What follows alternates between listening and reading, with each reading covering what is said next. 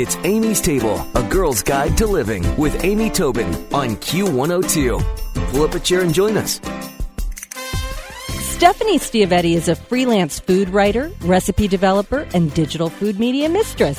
Her work's been featured on NPR, Huffington Post, and Serious Eats. She's been blogging since before blogging was invented, and you can find her online at her award winning food blog, theculinarylife.com. And she's joining me today on Amy's Table to talk about her book, Melt The Art of Macaroni and Cheese.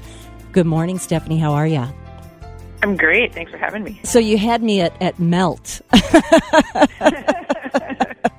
I mean, macaroni and cheese, come on. It is one of my favorite foods, no joke. And I laugh. It's like foods that have been around as long as there's been pasta and cheese. You know, it's been a perpetual favorite, you know, generation after generation after generation. Why do you think that's so?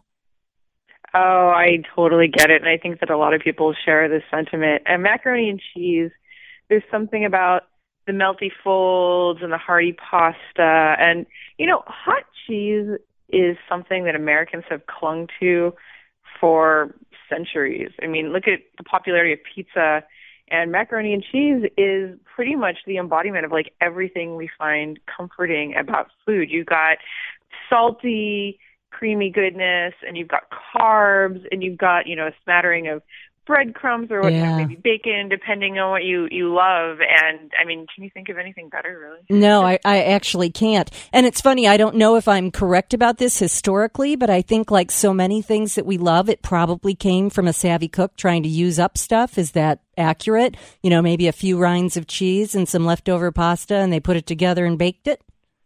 Well, some the earliest macaroni and cheese recipes uh, came over from Europe, where you know the average person in Italy was using maybe Parmesan or a hard cheese that kept really well.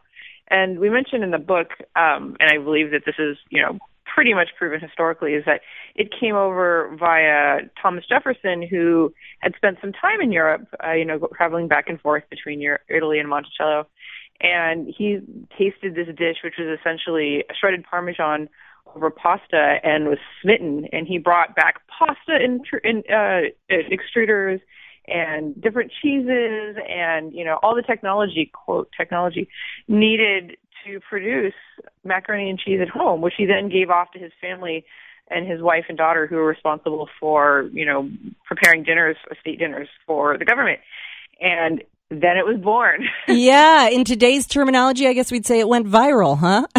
Absolutely. I mean, again, how could you not love macaroni and cheese even three, four hundred years ago? People were like, "This is the epitome of love in food." Yeah, absolutely. Well, I know that it's it's funny. In my estimation, it's a very easy dish to make and a very easy dish to riff on. You know, but for a lot of people, real live mac and cheese, not out of a blue box, is daunting.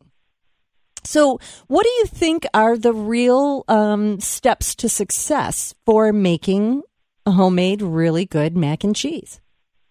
Well, I think that your number one step is to figure out the best way, in your experience, to make a bechamel sauce, which is actually very easy. And even as somebody who cooks for a living, for years I was roux deficient, and I can admit that now. Basically, I had a difficult time combining butter and flour to make a paste that would thicken milk. And I'm not sure where I was going wrong. It took me years to figure it out. But then once I figured it out, I was like, oh, this is very simple. And I remember being chided by friends like, oh, can you not bake a potato either? Basically, what it comes down to is you take a little bit of butter and you heat it in a pan. I, I often now let it sit in the pan until it starts to brown a little bit and you get a nice nutty flavor. And then you throw in the flour and you mix it regularly until it thickens up and it starts to darken a little bit. And then you toss in some milk maybe a little bit of salt and pepper. Um, and then you stir and stir and stir until it thickens. And then you toss in the cheese. And here is the only caveat because despite my difficulty making roux, it's actually incredibly easy. And I think that in my case, I was psyching myself out, which I would bet is the problem with the vast majority of people that can't make a bechamel. Um, you got to take it slow you got to take it easy. You can't rush good food. And the biggest issue that people run into once they get past the roux is cheese is an emulsion.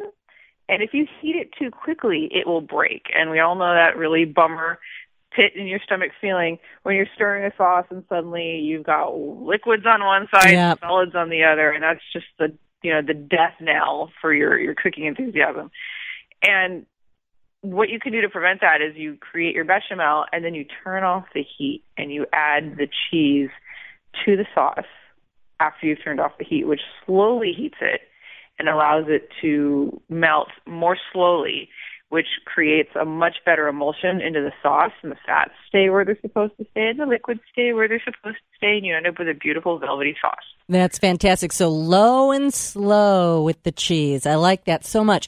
So one of the things I know that y- can happen when you taste mac and cheese is you can get sometimes a grainy character. Mm-hmm. So let's mm-hmm. talk about that. And the other is you can not get that. I mean, you of course know Velveeta.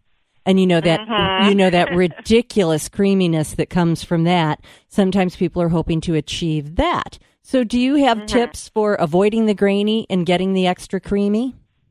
Sure. Well, often the graininess that you'll have in macaroni and cheese is a broken sauce. So I know that, you know, a lot of people, I get complaints from people, you know, I, when I meet people out on book tour and they say, oh, my macaroni and cheese, what can I do to fix this? Oh, and a lot of what it is, is people will get this graininess in a baked casserole. And once again, that's cooking it, it's cooking the cheese, heating the cheese too quickly, too hot, and it ends up breaking. And another problem that people have in grainy macaroni and cheese is they often didn't add enough liquid. Mm-hmm. If you can put a ton of cheese and cheese sauce, like you make your bechamel and you add the cheese, and it'll hold a lot of cheese. But once you bake it, like a lot of that moisture evaporates into your oven and out into the atmosphere, and what you're left with is essentially a dry cheese sauce. And some people actually prefer the grainy texture. Like I Mhm. actually made a, uh, a baked mac and cheese for my father-in-law. And it was a little drier than I would have liked, and he said, "No, this is great. I love it." And so, you know, maybe it has its place, but Sure. the only thing I can say is to make sure you don't add too much cheese to the sauce, and then make sure again that you don't heat it too quickly. So you know you don't want to bake a macaroni and cheese casserole at 425 for an hour.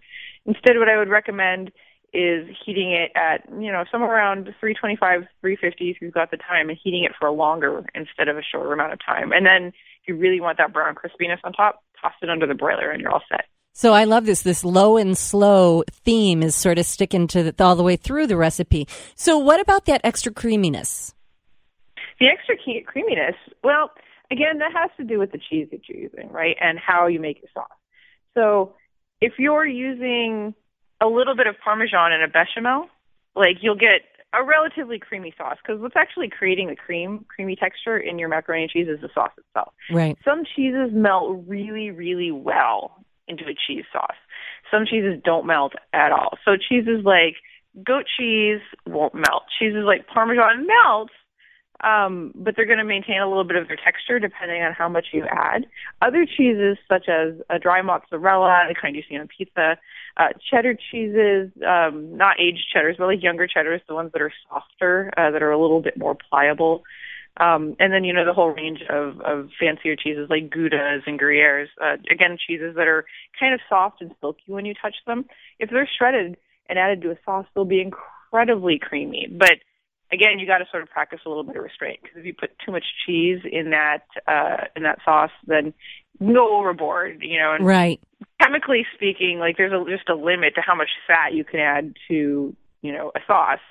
And after a while, you know, some weird things start to happen with the texture. So I think that the best advice would be to practice moderation. And if you've got a recipe or several recipes that you love, make those consistently. The more you make them, the more you'll develop the ability to kind of see what the texture of the sauce is supposed to look like Exactly. and you can go ahead and riff on your own and make whatever you want. And the thing that I have to really push is for people to be comfortable with experimentation. Like people go into a kitchen and then they mess something up and then they're heartbroken and they're sad and it's, it's you know it is sad. It's a waste of ingredients, it's a waste of money and you know you're losing, you know, the woohoo that you had when you walked into the kitchen.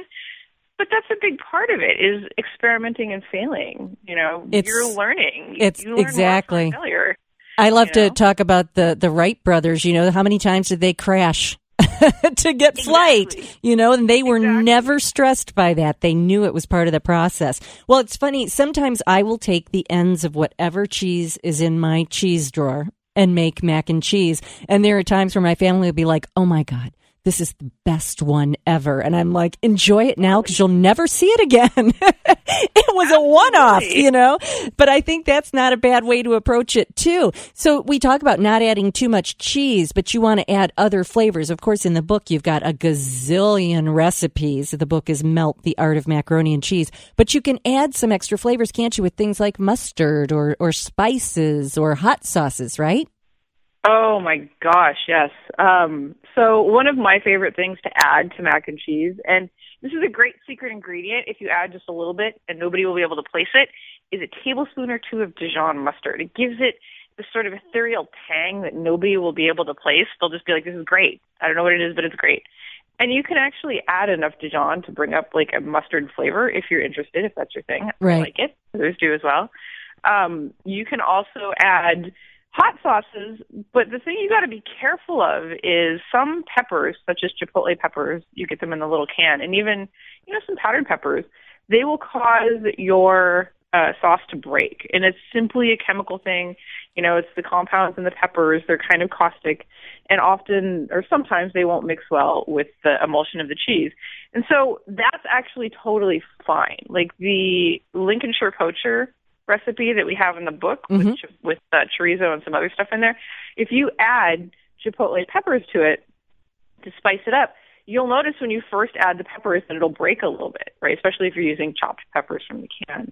And in that case, you just keep going, and then you throw it in the in the pan and you bake it, and it all works out in the end. It's, it's one of those faith things, right? You got to trust in the recipe developer, and know that in the end, um, you know, it's going to work out. Sometimes there's a little bit of that, you know, tremulous feeling of like, oh, I don't know if this is going to work. Sometimes you just got to push through. Exactly. And the day you nail it, it's all worth it. Well, Stephanie shared with me the recipe drunken goat with edamame, fennel, and rotini mac and cheese. Oh my God. That sounds so good. I'm going to put that on the website, but of course you can also find more information about Stephanie and her book, Melt, the Art of Macaroni and Cheese at Stephanie's blog, which is, all of a sudden I lost it. It is, can you say it, Stephanie?